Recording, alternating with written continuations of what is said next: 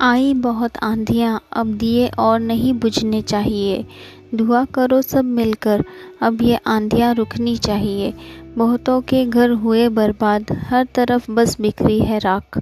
अब तो सच बहुत हुआ, अब ख़त्म ये मंज़र होना चाहिए।